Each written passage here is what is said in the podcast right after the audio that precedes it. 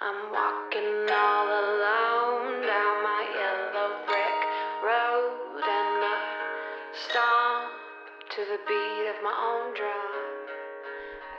My. Welcome to Stacked Keys Podcast.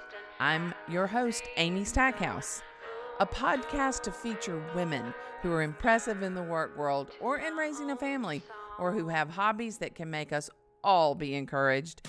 Want to hear what makes these women passionate and get up in the morning or what they wish that they'd known earlier in life? Grab your keys and stomp to your own drum. Stomp,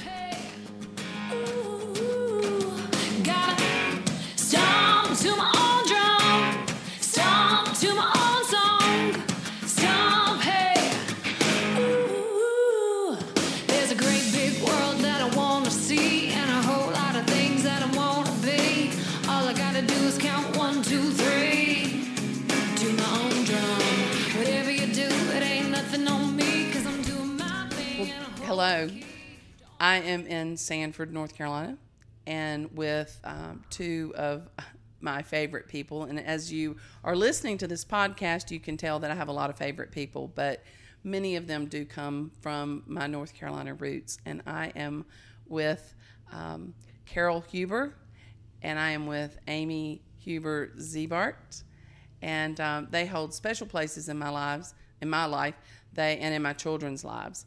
So um, I'll give you a little background on that. Um, we were the Hubers' next door neighbor, and they still talk to us. So I, I think we're good. Um, and then Amy was uh, in the group of my first babysitters. So if you like any of my children, Amy had a tremendous amount to do with who they are today. So if you don't like them, Amy had a lot to do with who they are today. So welcome. Thank you. Thank you very Good much. to see you. So Carol, Yes. what are you doing these days? I'm retired after teaching, and basically my life revolves around my grandchildren and when they're needed, when I'm needed for childcare. I've kind of committed my retirement to that, and if Amy and Jason need me, we're usually there. That's awesome. Amy, what are you doing these days? So I'm a mom of three boys. Um, I am a nurse and I work in a mother baby unit. I also teach for a, a community college. Um, Part time, I'm in the clinical setting and I'm teaching. Oh wow! Now you've traveled So I- not too far back. You went off for some. So last year I was in uh, Minnesota at the Mayo Clinic when they went live with Epic. I was um, hands on in the hospital working um, with the nurses and the doctors um, to help them go live with that that system. Okay, what's Epic? So Epic is a system that ho- most a lot of hospitals use, um, and it's a way to communicate in between um, different hospitals Oh wow! so well it's it's our charting system but then if i go say to one hospital they can pull up my records from another hospital And they don't have to be in the same group. and they don't have anymore, to like no mm-mm, Some hospitals are all owned by the same. Correct. So it's not necessarily that. right That's awesome. And then you came back and did some then i came back teaching of what you yes learned. well so no i'm um i don't not really for epic but um the teaching is at the community college for the nursing program for an adn program oh wow! so you didn't know that No, I didn't. That's big. i've done that eight months about eight months wow. so i've So enjoyed it that's, That's pretty good to have your mom close by to help you out, Yes. be able to do some of those things.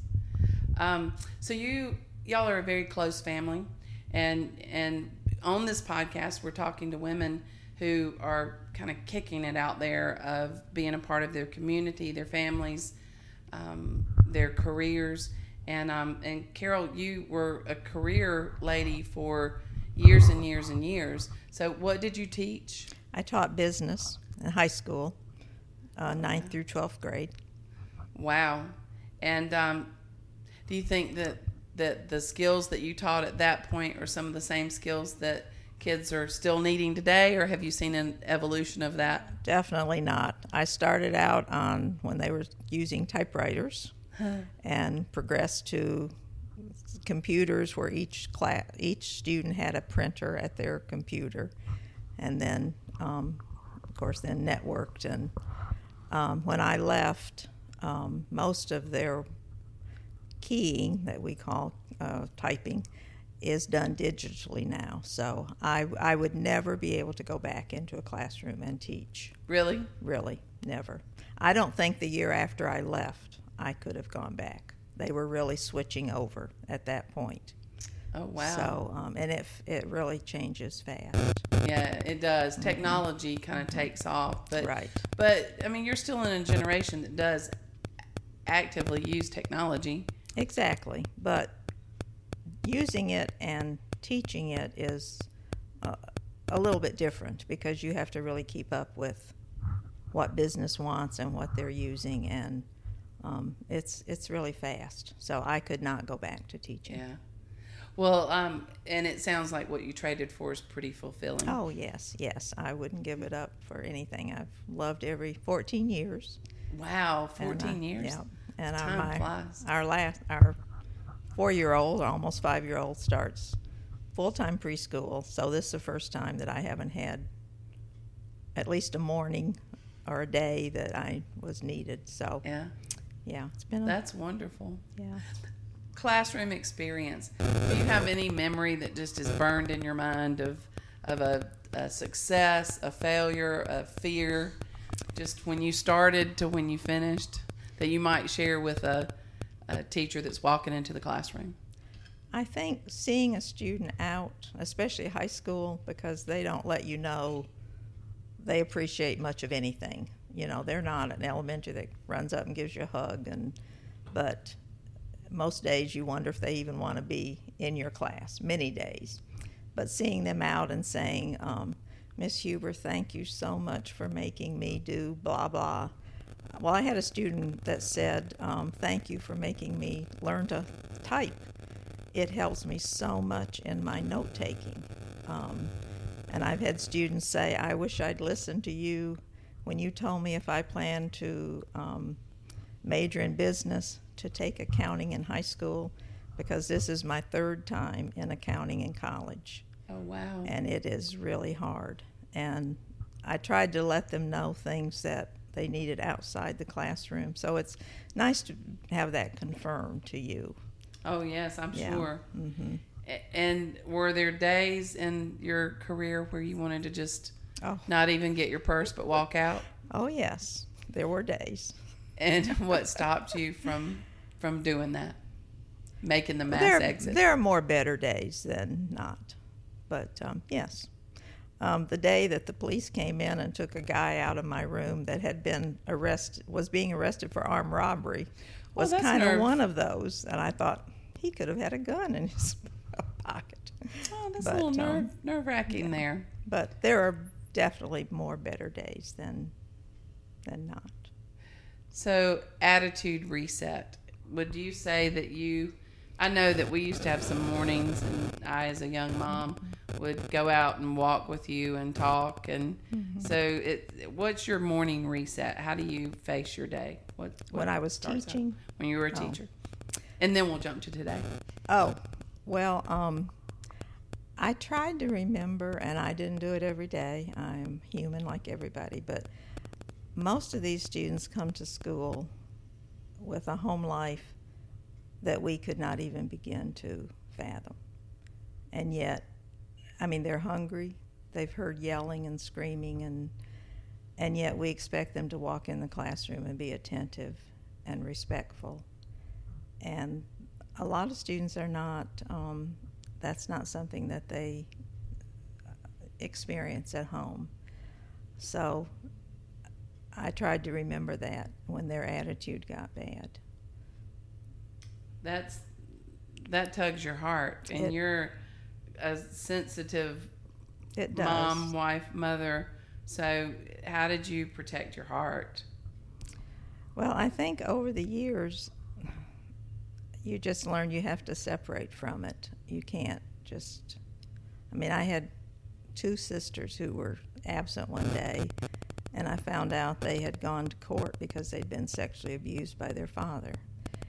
Um, so those are things that you just have to put aside because you can't live their lives. You know, you be as sensitive as you can, but you've still got a job to do. What would you tell the the kids in the classroom? Bullying is such a big topic today, but you probably saw it then too. Not, you know, I've been retired 14 years, so not that was not even in our vocabulary. I don't think. Um, of course, high school's a little different, I think, than middle and elementary. Right. So um, I Well, did and we didn't have social media that was so prevalent right. 14 definitely. years ago. Right, exactly. So, and then today, how do you? What? How does your as you're facing retirement and changing? And I mean, you've been retired 14 years, so you've probably got a pretty good pattern with it. But you're facing change again with the grandchildren um, stepping into their next role. How does reset feel all the time? I mean, is that It's- just part of life you get used to? I mean, you don't think I don't really think about it. I just do it. She's still on call. Uh, there you go. She's There- my backup. She's your backup. Sick kids. which kind of gives Bad you days. freedom to do some of the things you do. Yes, she's always on call. She's she's great. That it, it's nice to have that. Um, and I'm gonna run down that path just a little bit, Amy. Um, a lot of young adults want to just put the the bar down and um, and not have that relationship with their parents. How did you make sure you had it? I think my parents started it. They, they you know, raised us that family was important, and it, it started from that. But also, um, What I do with my grandchildren is not unusual for my generation. A lot of my friends are keeping their grandchildren. Um, I've kind of thought about it and wondered why. And a lot of people say, you know, I would not, uh, I didn't have my mom to do that. And I said, I say, I didn't either, but I would have given anything to have had her to help me with my child care. Now mine was I didn't my mother was deceased, but a lot of them their mothers worked and they just, you know, weren't available. Right. So I don't know if people are having children later, we're retiring earlier, but a lot of my friends are doing this. This is not an unusual thing keeping Yeah. their chil- grandchildren. Do you think it's got it got well? Of course, you're doing it, so more pros than cons. Oh, yes. Oh, a hundred percent. I mean, yes. Well, and uh, you know, we've not been around our parents um, really much at all, and especially since we went to Alabama. Um, but you guys were pseudo grandparents for us being next door. So, would you say, just from your perspective, because I know from my perspective, I would say if you don't have that, you need to find it. If, if any of my listeners are, are out there going, well, we aren't so fortunate, make it yourself. Would you see that from your perspective as well? Um, yeah, I guess I didn't think about it with your children. I mean, I didn't realize that's what we were doing. Um, but I think children need the next generation above their parents as examples of um, life. Oh yeah, I agree. Well, I mean, I truly think that my children were part of your family because Oh, yeah, I felt because that, too. They would start crying, and Ron would run back across, and so, isn't that what a grandparent does? Yeah, it's oh, like, hey, definitely. it's now your problem. I'm out of here. That's right. So- That's right. Yeah. But but it's important, and I can go back and ask my children, and they can remember, you know, many Mm. many experiences um, through the woods that that divided Mm. us, and so I I think it it does help Mm-hmm. build who they are, and to miss that treasure with your own grandchildren, Mm-hmm. I think would be a, a, a sad yeah. choice. Mm-hmm. So, um, y- you guys had some challenges, and Amy, we're going to come back and forth to you. Um, but, but um, Carol, you had some challenges with um, with how your family may not have been your ideal picture in your head. But, um, but tell me about your other children. Okay, I have a son, Scott. He's 55 or will be 55. Um, I have a daughter, Anne Marie, who's just turned 50, will be 51 soon.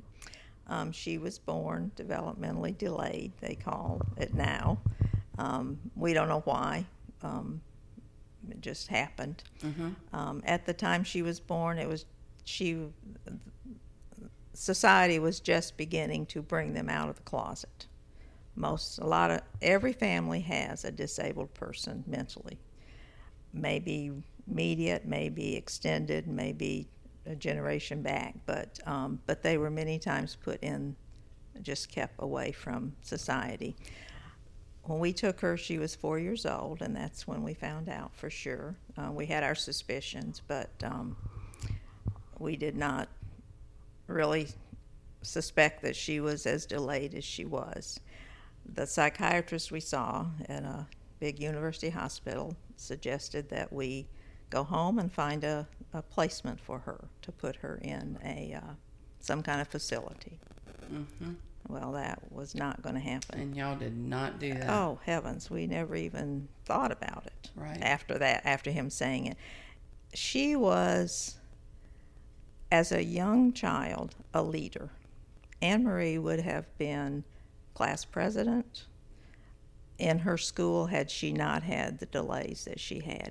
Right. Older children followed her when she was younger until she got to you get to an age where then they those children begin to realize the differences Right. of her she can't read and she can't do some things until then i mean she was the vivacious leader and but anyway we went on to make the placements that we felt in the school system was best for her um, after she graduated from high school um, her father especially was instrumental in starting a group at the first baptist church for persons with disabilities to come on wednesday night just like typical teenagers would go Right. to um, he and another lady and that's still going after 34 35 Yeah. years And they blended into the services and yes the congregation.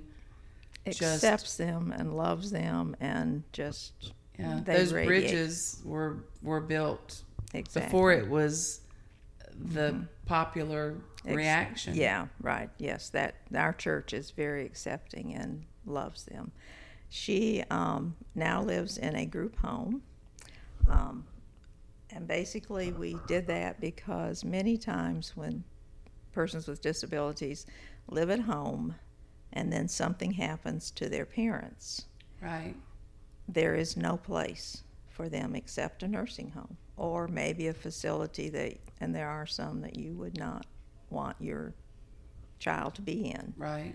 um, group homes or other kinds of facilities so when she got to a certain age we decided that it was um, in her best interest for us to find a place that we felt would be good for her good to her and she would you know have a, have a family Yeah.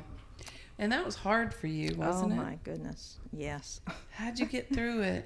oh um, many tears but just the support of our friends and our family and our church and and seeing her um, just kind of blossom and Yeah. bloom She worked. Does she still she work? still works Okay, not so as I remember much her working. Yeah, she works. being very at, proud. at a fast food. Um, unfortunately, only two hours, two days a week, but it's her job, and it probably costs more to drive her there and pick drive her back to pick her up than she earns. But Yeah. it's her her her job, and she's she's trained many managers at that little restaurant. We say. Oh, that's fantastic. All right, what about? Um, and I know that there's there's been challenges and health challenges in finding the care and and just meeting, but your resources were limited when you first started looking.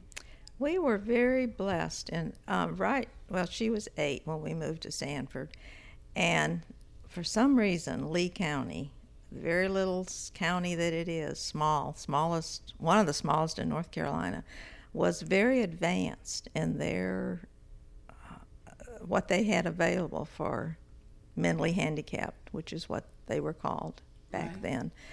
And uh, God has just put in place everything we've ever needed for her. And if we had moved somewhere else, there may not have been anything Yeah. for her. So He just has put us right where we need to be, and she's benefited from His His doing that.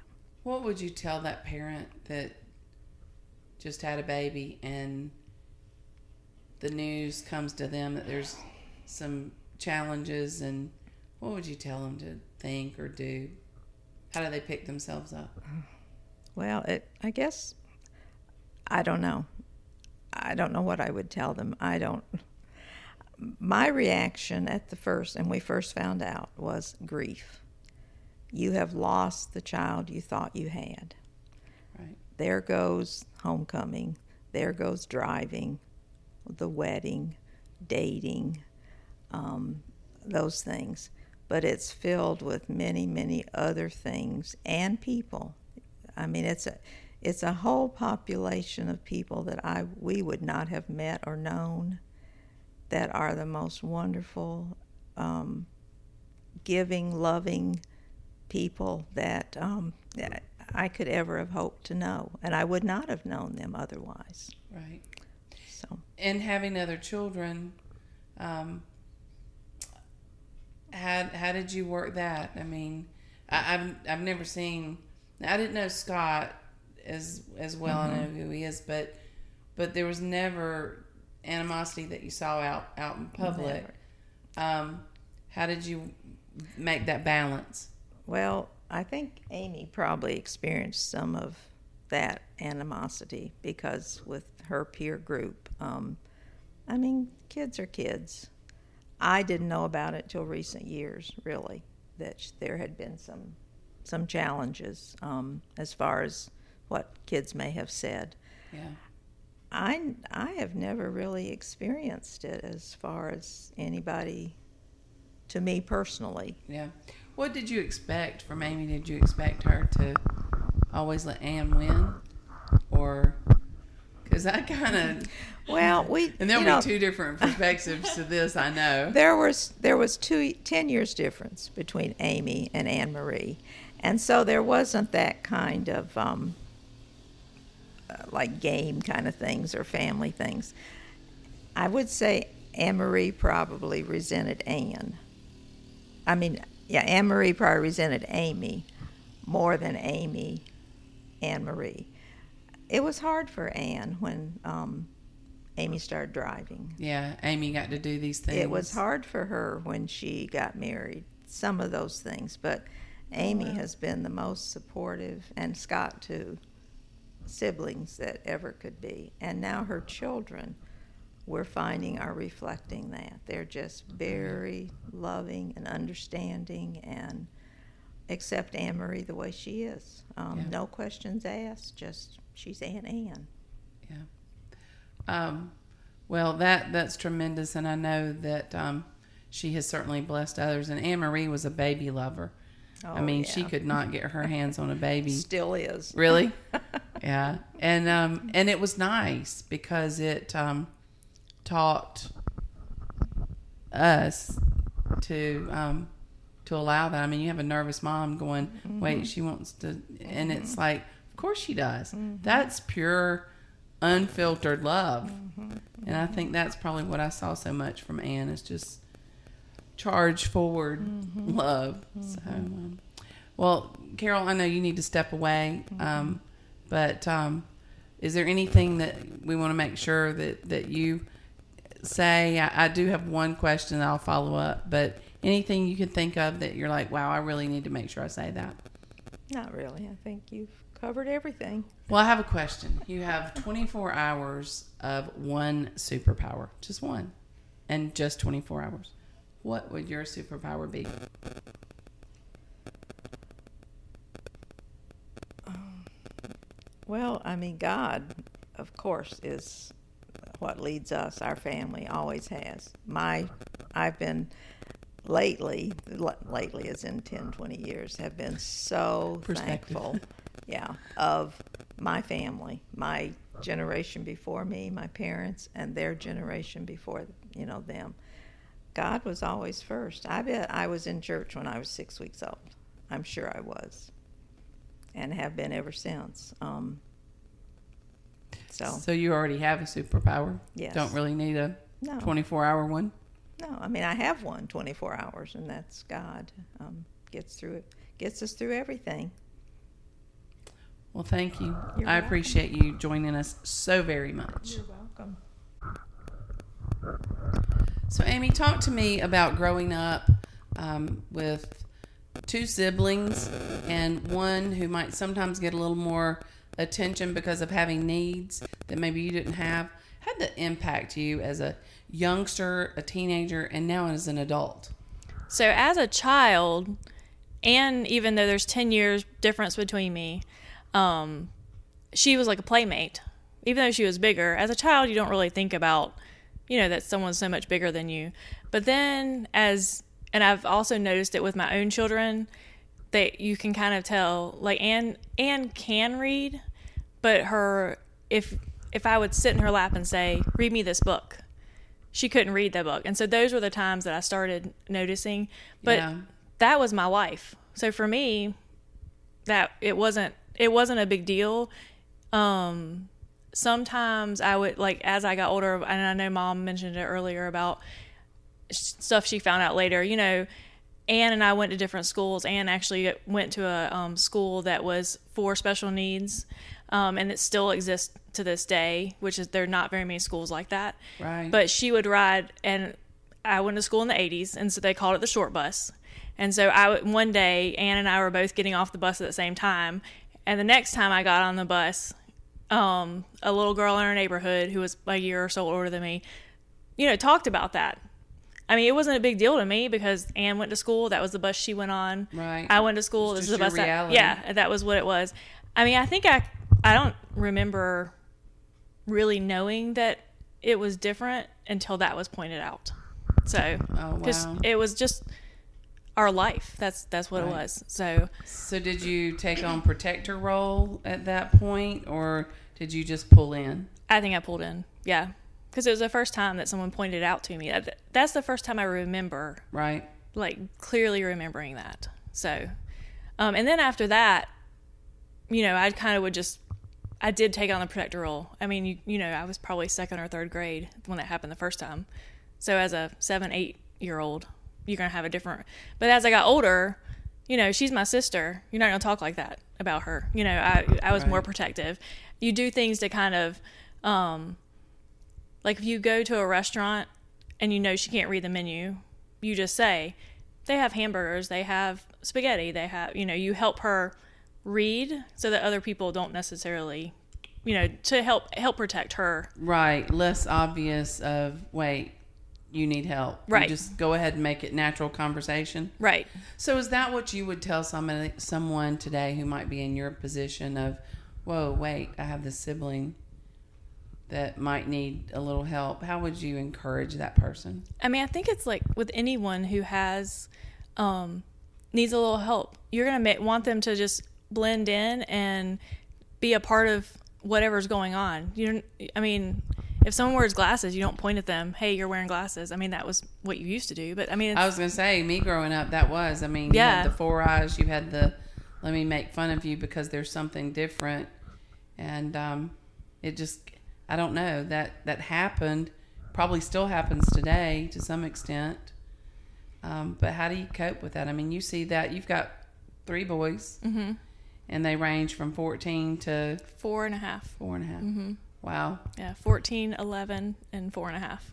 So, do you see how they have to cope and and things they are and they i see in them what i saw in myself um they're very accepting and when the when the kid like my four and a half year old if she, he crawls up in anne's lap he doesn't know that she can't read and we'll say anne, anne can't read but she can look at the pictures and tell you about the story because anne can do that. Right. or anne can turn the picture you know we just don't make it a big deal. It's just what you look at what they can do instead of what they can't do. And that's and that's a big deal. Because there's a lot of things Anne can do, um, and compared to the amount of things she can do. So, I know just from my memory, there were times that Anne was so amazingly proud of you, of your accomplish- accomplishments, things that you did. So, do you think some of her um, things that she wasn't able to do, she did vicariously enjoy through you? I never really thought about it, but maybe. Yeah, I mean, you know, I know when we got married, mom mom talked about the things, you know, Anne couldn't drive and those things. I didn't necessarily notice it that Anne was, you know, that that it was upsetting to Anne. Um but my mom did because she's a mom. Right. Um, but when we got married, I don't know that we did anything that I did anything specifically to kind of include include her, but we were sensitive that this isn't something that she's going to have as a part of her life. yeah. Um, so Now, you married a super guy.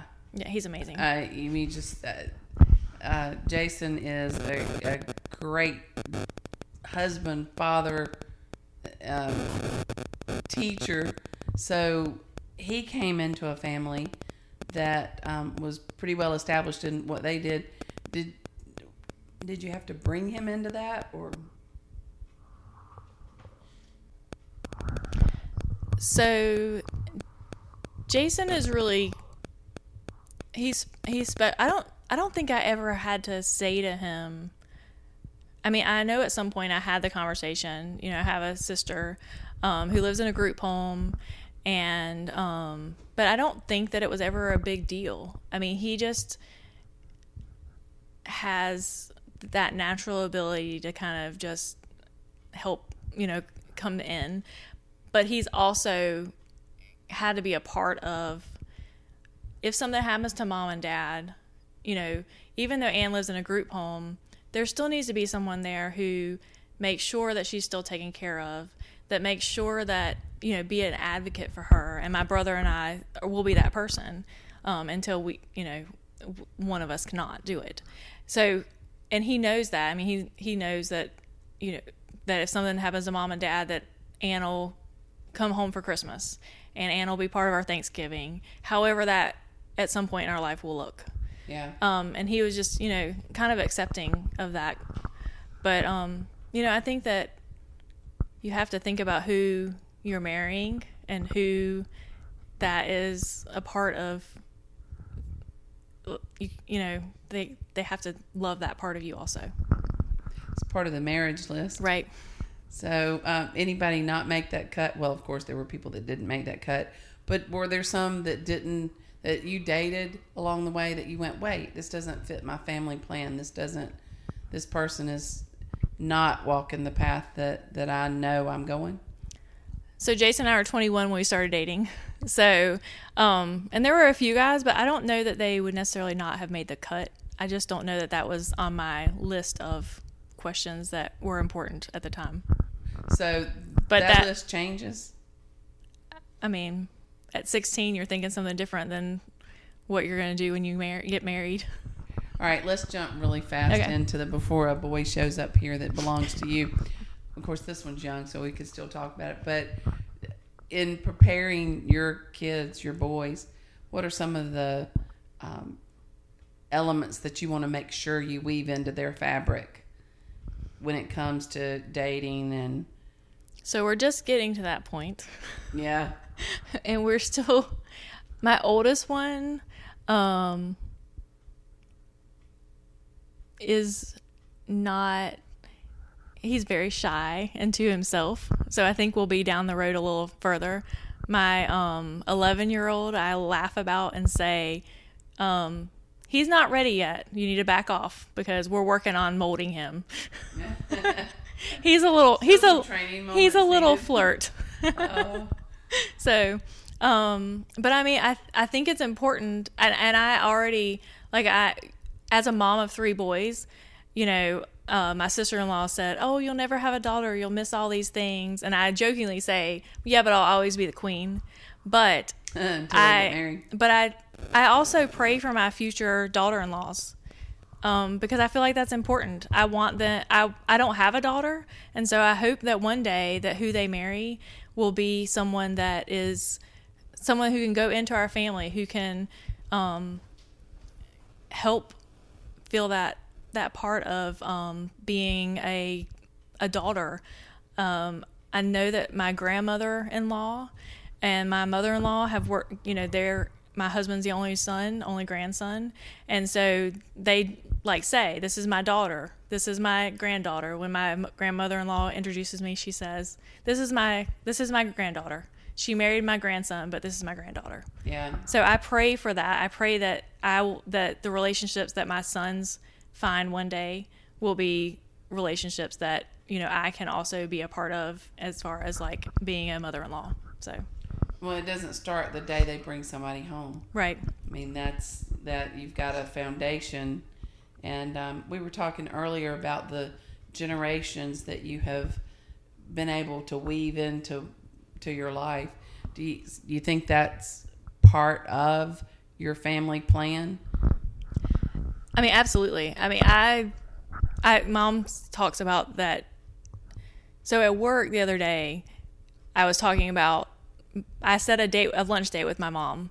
And they said, "Wow, that's amazing that you did that." And I said, "Well, it's the first day since May that I'll be able to hang out. Like I'll be husband and kid free because everybody's gone to school. My husband's a teacher, um, and so it's important. I said, you know, we'll have that hour together. That's just us. Um, I forgot where I was going with that. Sorry. That's all right. Well, it's just being within the generations and keeping that connection thriving. Uh, so I feel like my mother has um, instilled the importance of family to us. You know, she, uh, it, we always sat down to dinner together, even in the rush of school and sports and all those things. It, it was important to have a family dinner, and so I have also tried to incorporate that into our family. We don't do it every night, but if we're there, we try to always sit down as a family. Yeah, that's kind of a trait gone for a lot. But but Amy, you have so many plates spinning. You you def you've had career from day one. So how do you find balance? Um, so calendars. Yeah, Um, I'm on my and actually talking about family. My mother-in-law and my um, mom both, and my father help with the children, and they kind of, you know, now it'll be a little bit less, but they would keep them, you know, so that we could go to work. And and both my husband and I, you know, we work for the money because you have to pay bills, but we're also both. I mean, my husband's a teacher and I'm a nurse, so we don't make a lot of money, um, but we're passionate about what we do. And sometimes when it's hard to go to work, I, you know, because I'm leaving family, and when you're a nurse, you're leaving, you're, you know, you're away holidays. Um, but it's, but you just you find a balance by making sure, especially as a nurse, you know, you work three twelves, so the other days that you're off, you can be a mom. Um, in August, I'm pestering the teachers what are we doing in November and December? Because if you if we're having a field trip, I need to know about it because I already have my calendar until October, or if we're having a party. So as a nurse, that's it's I can balance that out.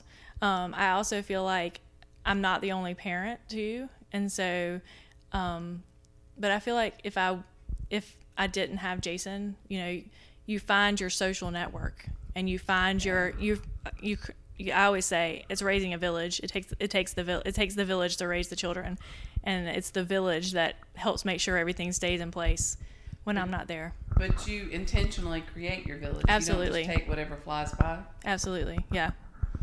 So, but you've also been involved career wise. You don't just go clock in as a nurse. I mean, you've done some leadership roles, some traveling, some, you know, furthering what you're doing. So, you you could take the easy route out. Why don't you? because I think as a as for me, um, I wanted I need I need to I need a little bit more than just being a mom, and I find that fulfillment as, as a nurse. And um, one of the things I'm doing now is I'm teaching, um, and the reason that I did I like applied for the job was because I found when I was working that I love to have like to to help people who like nurses who are coming in, um, especially younger nurses, because a lot of times as nurses, you know, they say nurses eat their young, um, but it's important to not do that. It's important to make sure nurses feel comfortable when they're coming into the workforce.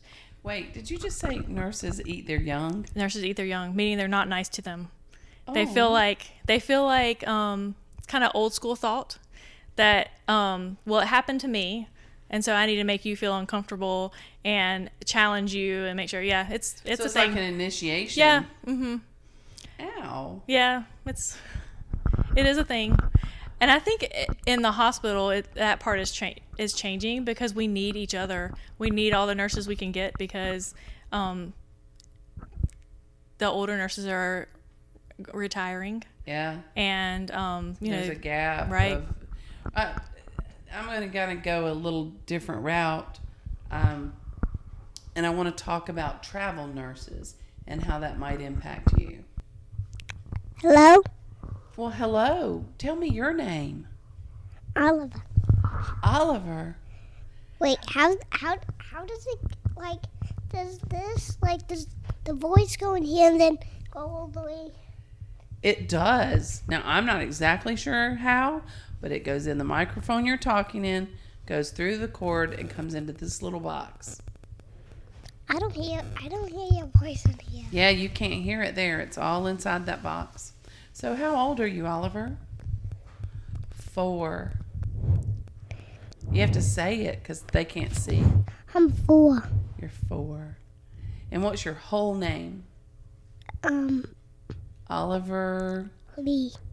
Oliver Lee. I love that name. So, what have you been doing this morning? I'm playing a sword fight. Wait, just a second. Say that a little louder. Playing sword fights. Playing sword fights. Oh, how fun. Who won?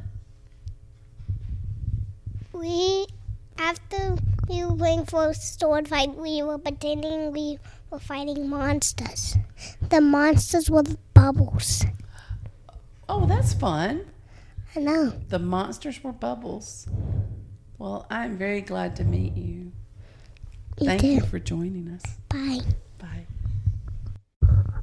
All right, we took a little bit of a sidetrack break, and because we have such history together, we wind up talking about things that, you know, I'm sorry, but love you, audience. There's just no way we're going to record.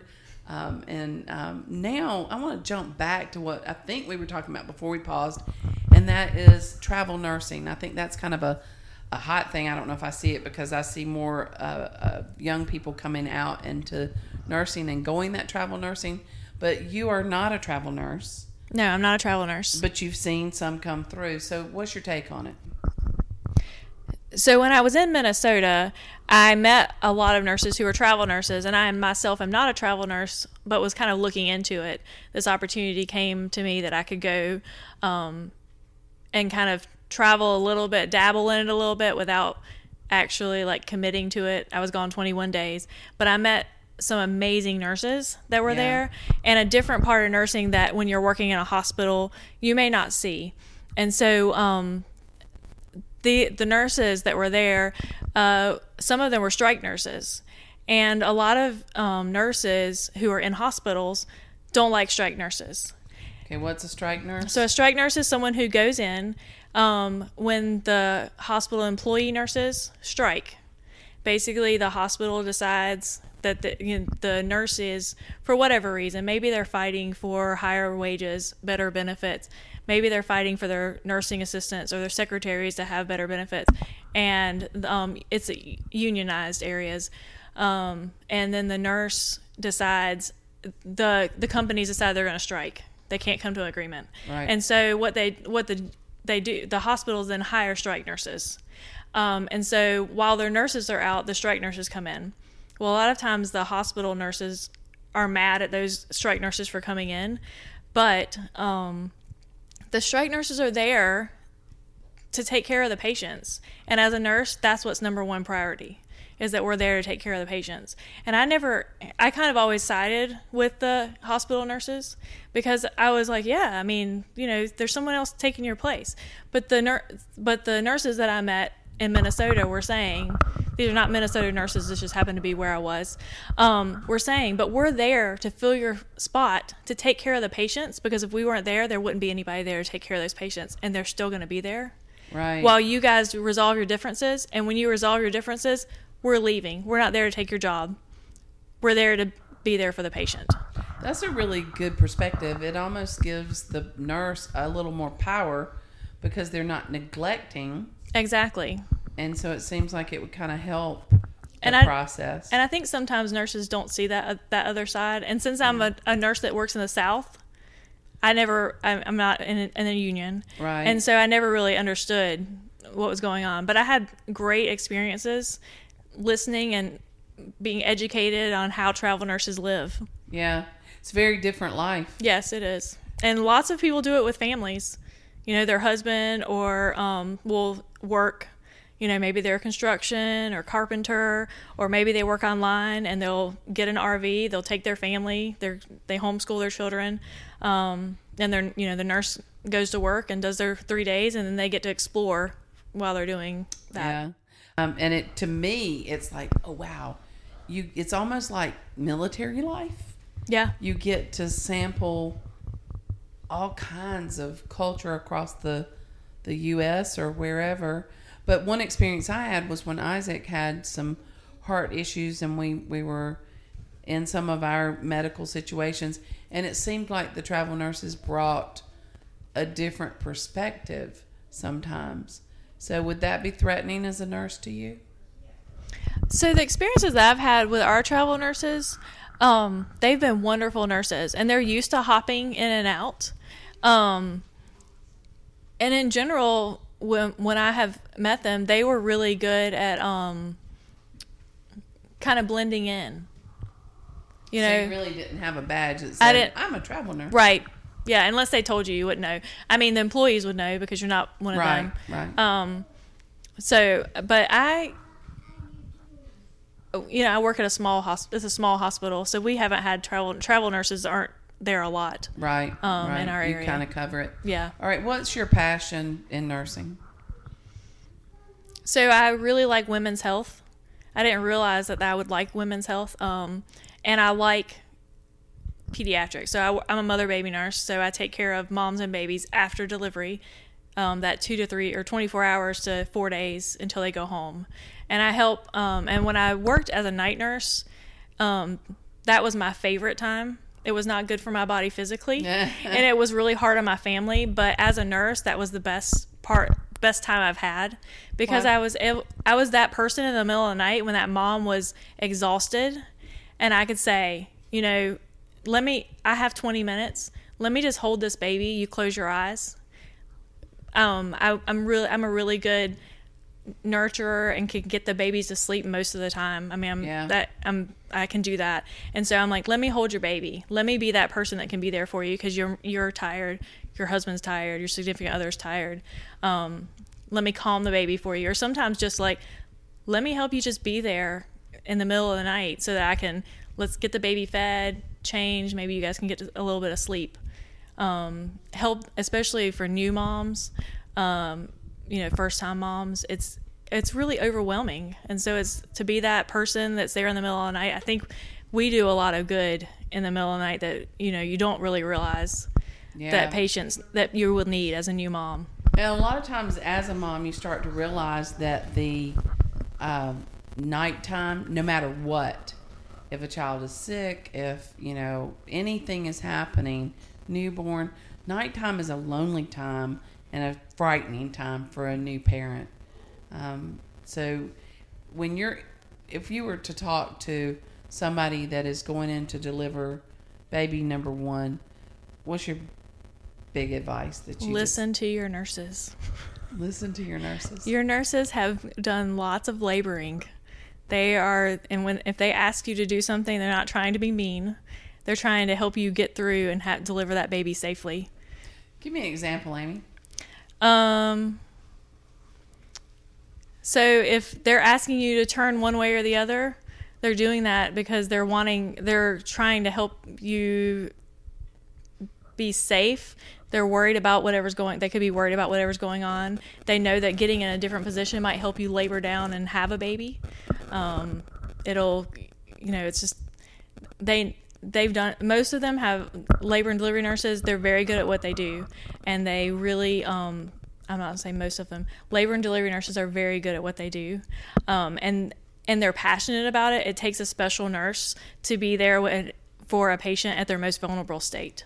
Oh wow, never really thought about Yeah. that. So it, it's a labor of love exactly at the same time. exactly. So, um, is there anything career wise that you would tell somebody? And there's so many career options, and people are talking now so much about you may not need to go to college. Well, if you're going to be a nurse, that's kind of a given. You're going that path. What should somebody do as a young person, maybe high school or or even how do they get ready for career? So, you know, my son and I, who's 14, were just talking, and he said, "Mom, how did you know?" I it took me a while to figure out what I wanted to do. He said, "How did you know what you you know that you wanted to be a nurse?" And I said, "Well, first of all, I didn't really know that I wanted to be a nurse. I knew I wanted to do healthcare. Nursing was something that I I like jokingly say I fell into, um, but I didn't realize that I had such a passion for it. And so we were talking about for him, and I said, you know, I knew I wanted to do healthcare, and he said." oh well i really like computers i don't know that i don't know what i want to do in computers but i say find what you're passionate about because you have to work a really long time and if you don't love what you do then you're going to regret every day that you have to go to work Well, in healthcare, you can't really volunteer that much. So, in some professions, you can go intern or go shadow. Are there So- opportunities like that? So or- when I was so when I was younger, I actually volunteered in the hospital. I um, shadowed occupational therapist. I shadowed a physical therapist. Um, so there are opportunities as young people in healthcare um, that you can actually volunteer uh, and do. So even if you're not administering something, Correct. Um, even in in physical therapy or occupational physical therapy, you're seeing that patient, which you've talked about so much throughout, of them at a vulnerable point. So is that probably? See, I'm not sure I could be compassionate. I don't know. I've never tested it. So I guess by opportunities like that, you could discover if you indeed have that. I I think that so when you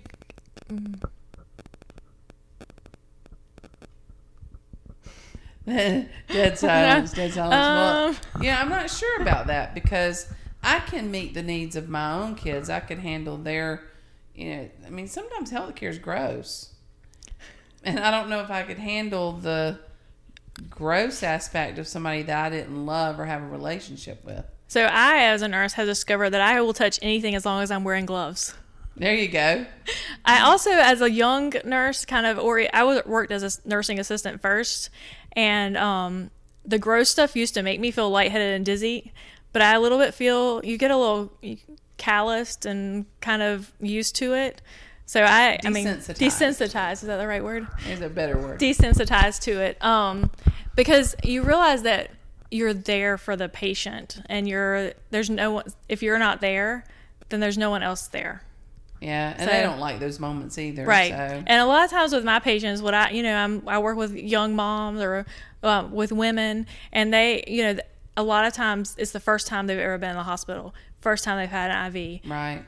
first experience putting a patient gown on first first time they've been in the first patient in the bed and so they're very a lot of time very apologetic i'm so sorry that i can't do this for myself i'm so sorry and i said you know this is uh, this is what i'm here for this is for a short period of time in your life you know that's what we're here for we're here to help you learn how to take care of yourself so that you can go home and be healthy and take care of your baby and be healthy so That's that's pretty good. Um, all right, let's jump way back. You did help me a lot in in bringing up my kids, and part of it was because I also worked some, um, traveled a lot. You went on a lot of trips with us. Um, are there some? I'm gonna put you so on the spot. Are there some things, and you can be honest, that you went, "Wow, I'm just never doing that." That the that the Stackhouses did. am i allowed to talk about everything Yeah. so mission trip Oh my word! Do we really have to go there? All right, go there. On the bus, there was a potty, a travel Oh. potty. Oh, go ahead, Amy. You got to I'm- tell them now that you've gone there. So three children, five and under. I'm thinking Oh yeah, five and under, right? yeah, they would have been. New York City mission trip on a bu- on a church bus, and we were stopped. I'm not even sure which which uh, Brooklyn, Queens, somewhere, somewhere in the traffic, No option. and the children needed to go to the bathroom, and there was nowhere to go. So we had a travel potty, and that's what they used. Well, now I thought you were going further. Oh, further back? Not only did our, not only did the children who were supposed to be using that potty use it, there was we- one teenager that also. one teenager whom we probably shouldn't name, but I will tag him in this podcast because he will know who it was. Um, he went, "Hey, they've got that. I'll go use it," and we all just went, "Uh." Desperate times call for desperate measures. It does. Well, how did you feel about kids going on mission trips? Tom and I were very much involved in the youth, and we were very much involved in our children.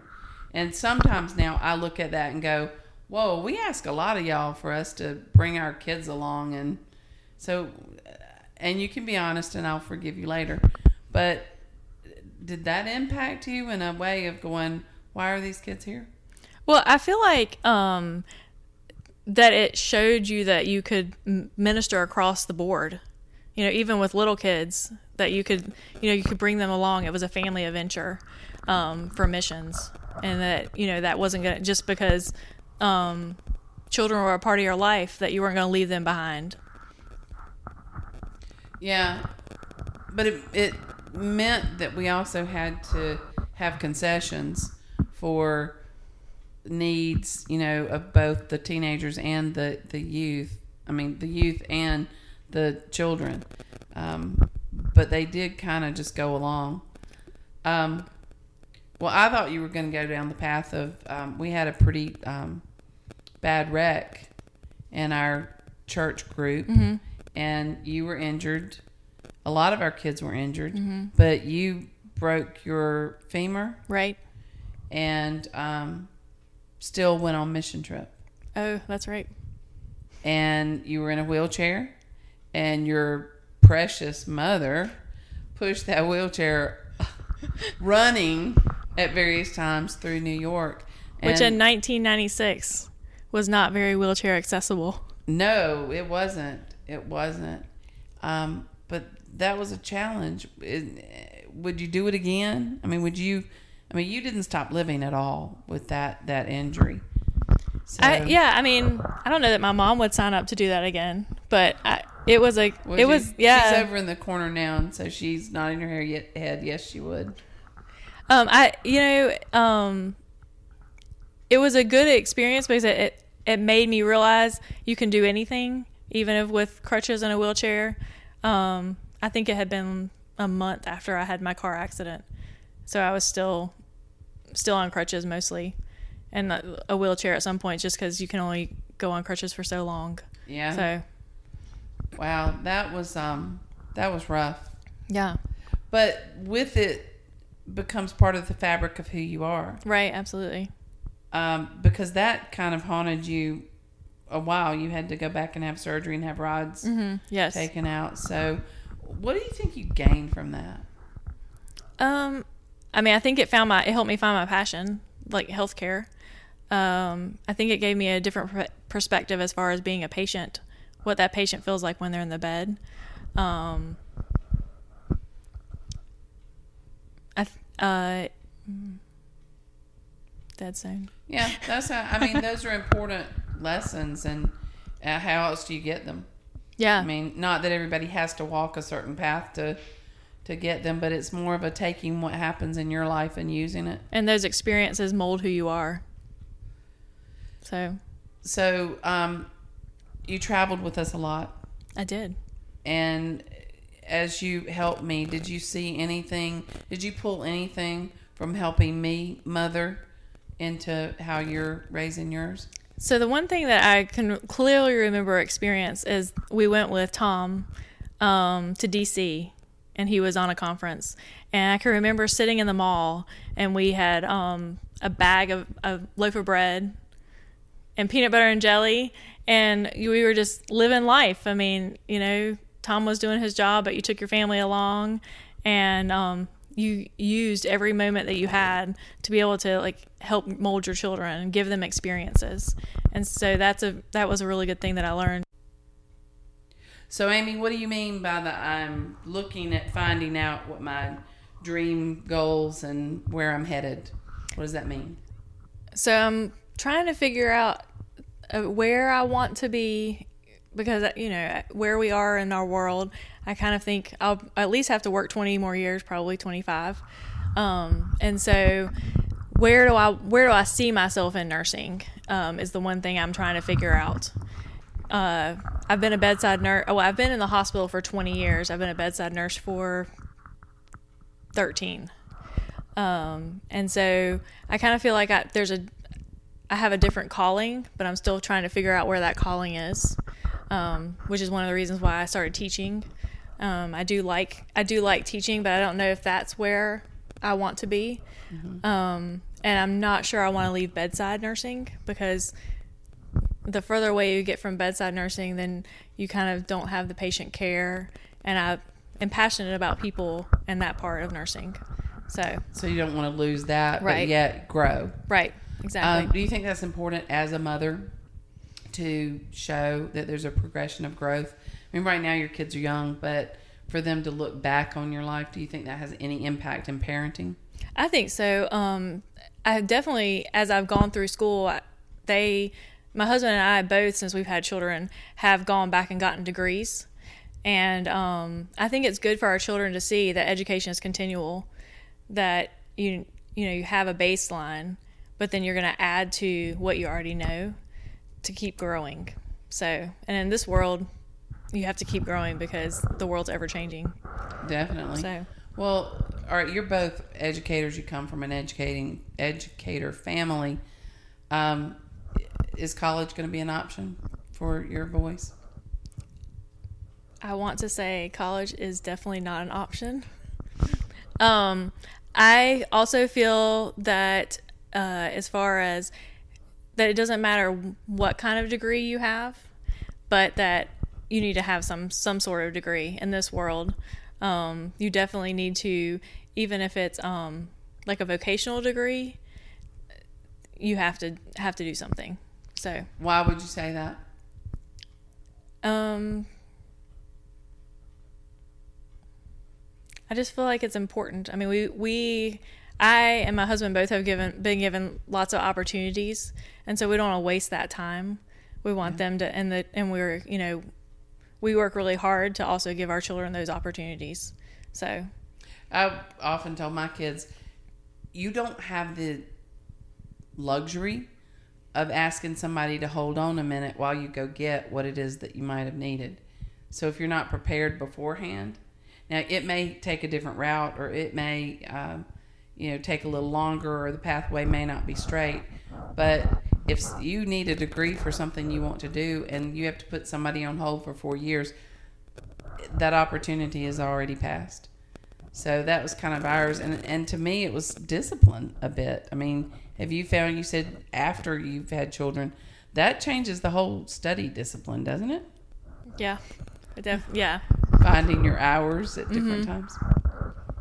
So that's the one thing about you know i'm thinking about going back to get my master's it's how do i juggle all the things we have going on right now and go back to school you know do i i'm quite a bit older than i was when i went to school the first time so do i stay up late do i you know how do you make sure you're present and there and account of you know a- available to your children for you know for those times we're gonna wrap up soon, but I do want to touch on mommy guilt. okay Have you experienced mommy guilt? absolutely What do you do with it? Um. Well, one thing that I just recently had. So when I went to Minnesota and was gone for 21 days, um, I flew there. So I just recently took my husband to the airport with my youngest son, and when I was driving to the airport, he said to me, "Mommy, do you remember that time we took you to the airport?" and you didn't co- come home for a really long time, I thought I didn't have a mommy. Oh, So it's kind of sad, but I also feel like it's all it it's showing him that I can leave and I'm still coming back. Um, but you know, we all you you kind of have to live life and then let your children know that we're still going to be there. Um, sometimes we have sometimes we're not both going to be there, you know, for every event, but we try to be there.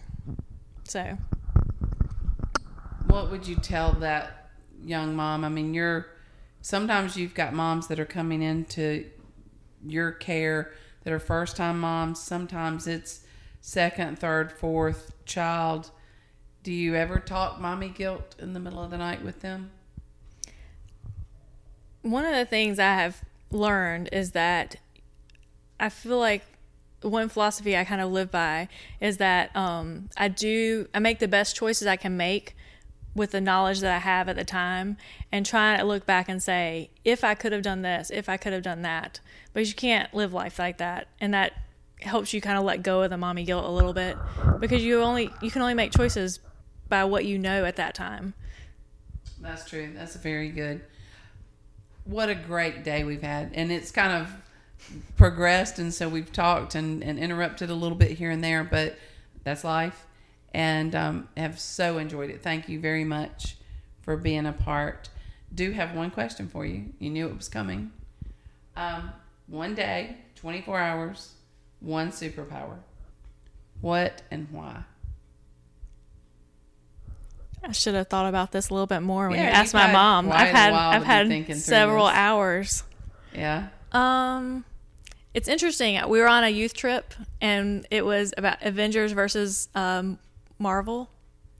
Sorry, I'm a mom of boys, but sometimes I get them mixed up. And they asked, "What would you want to be?" And um, I jokingly said, "I would want to be Hulk." Wow. Because sometimes when you're a mom of three boys, you just want to Hulk smash everything. Which sounds crazy. But um no, I think that um I would want to be um I don't even know. What superpower and why? Sorry, Isaac. Well, you know, the when you talk about superpowers and you know they're short-lived and they're not not real, but they can help us look into different aspects that would would bring out a strength. So maybe think of it that way. What in your job and your family, what what superpower would help you specifically in those two roles? So if I'm not talking about a superhero, but just a superpower in general, I would say probably like an or- organization fairy to just come in and organize my whole house and make it all pretty clean, put everything where it needs to be so that I can function a little bit better. There you go. You have 24 hours. Go 24 for hours. It. Thank you. Thank you so much. I appreciate it and best of luck to you.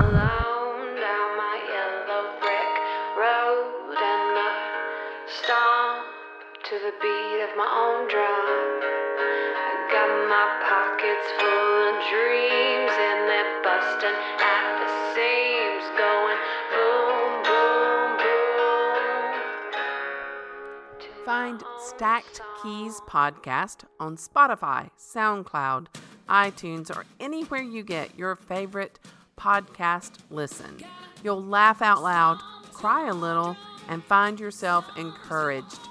Join us for casual conversation that leads itself based on where we take it from family to philosophy to work to meal prep toward beautifully surviving life.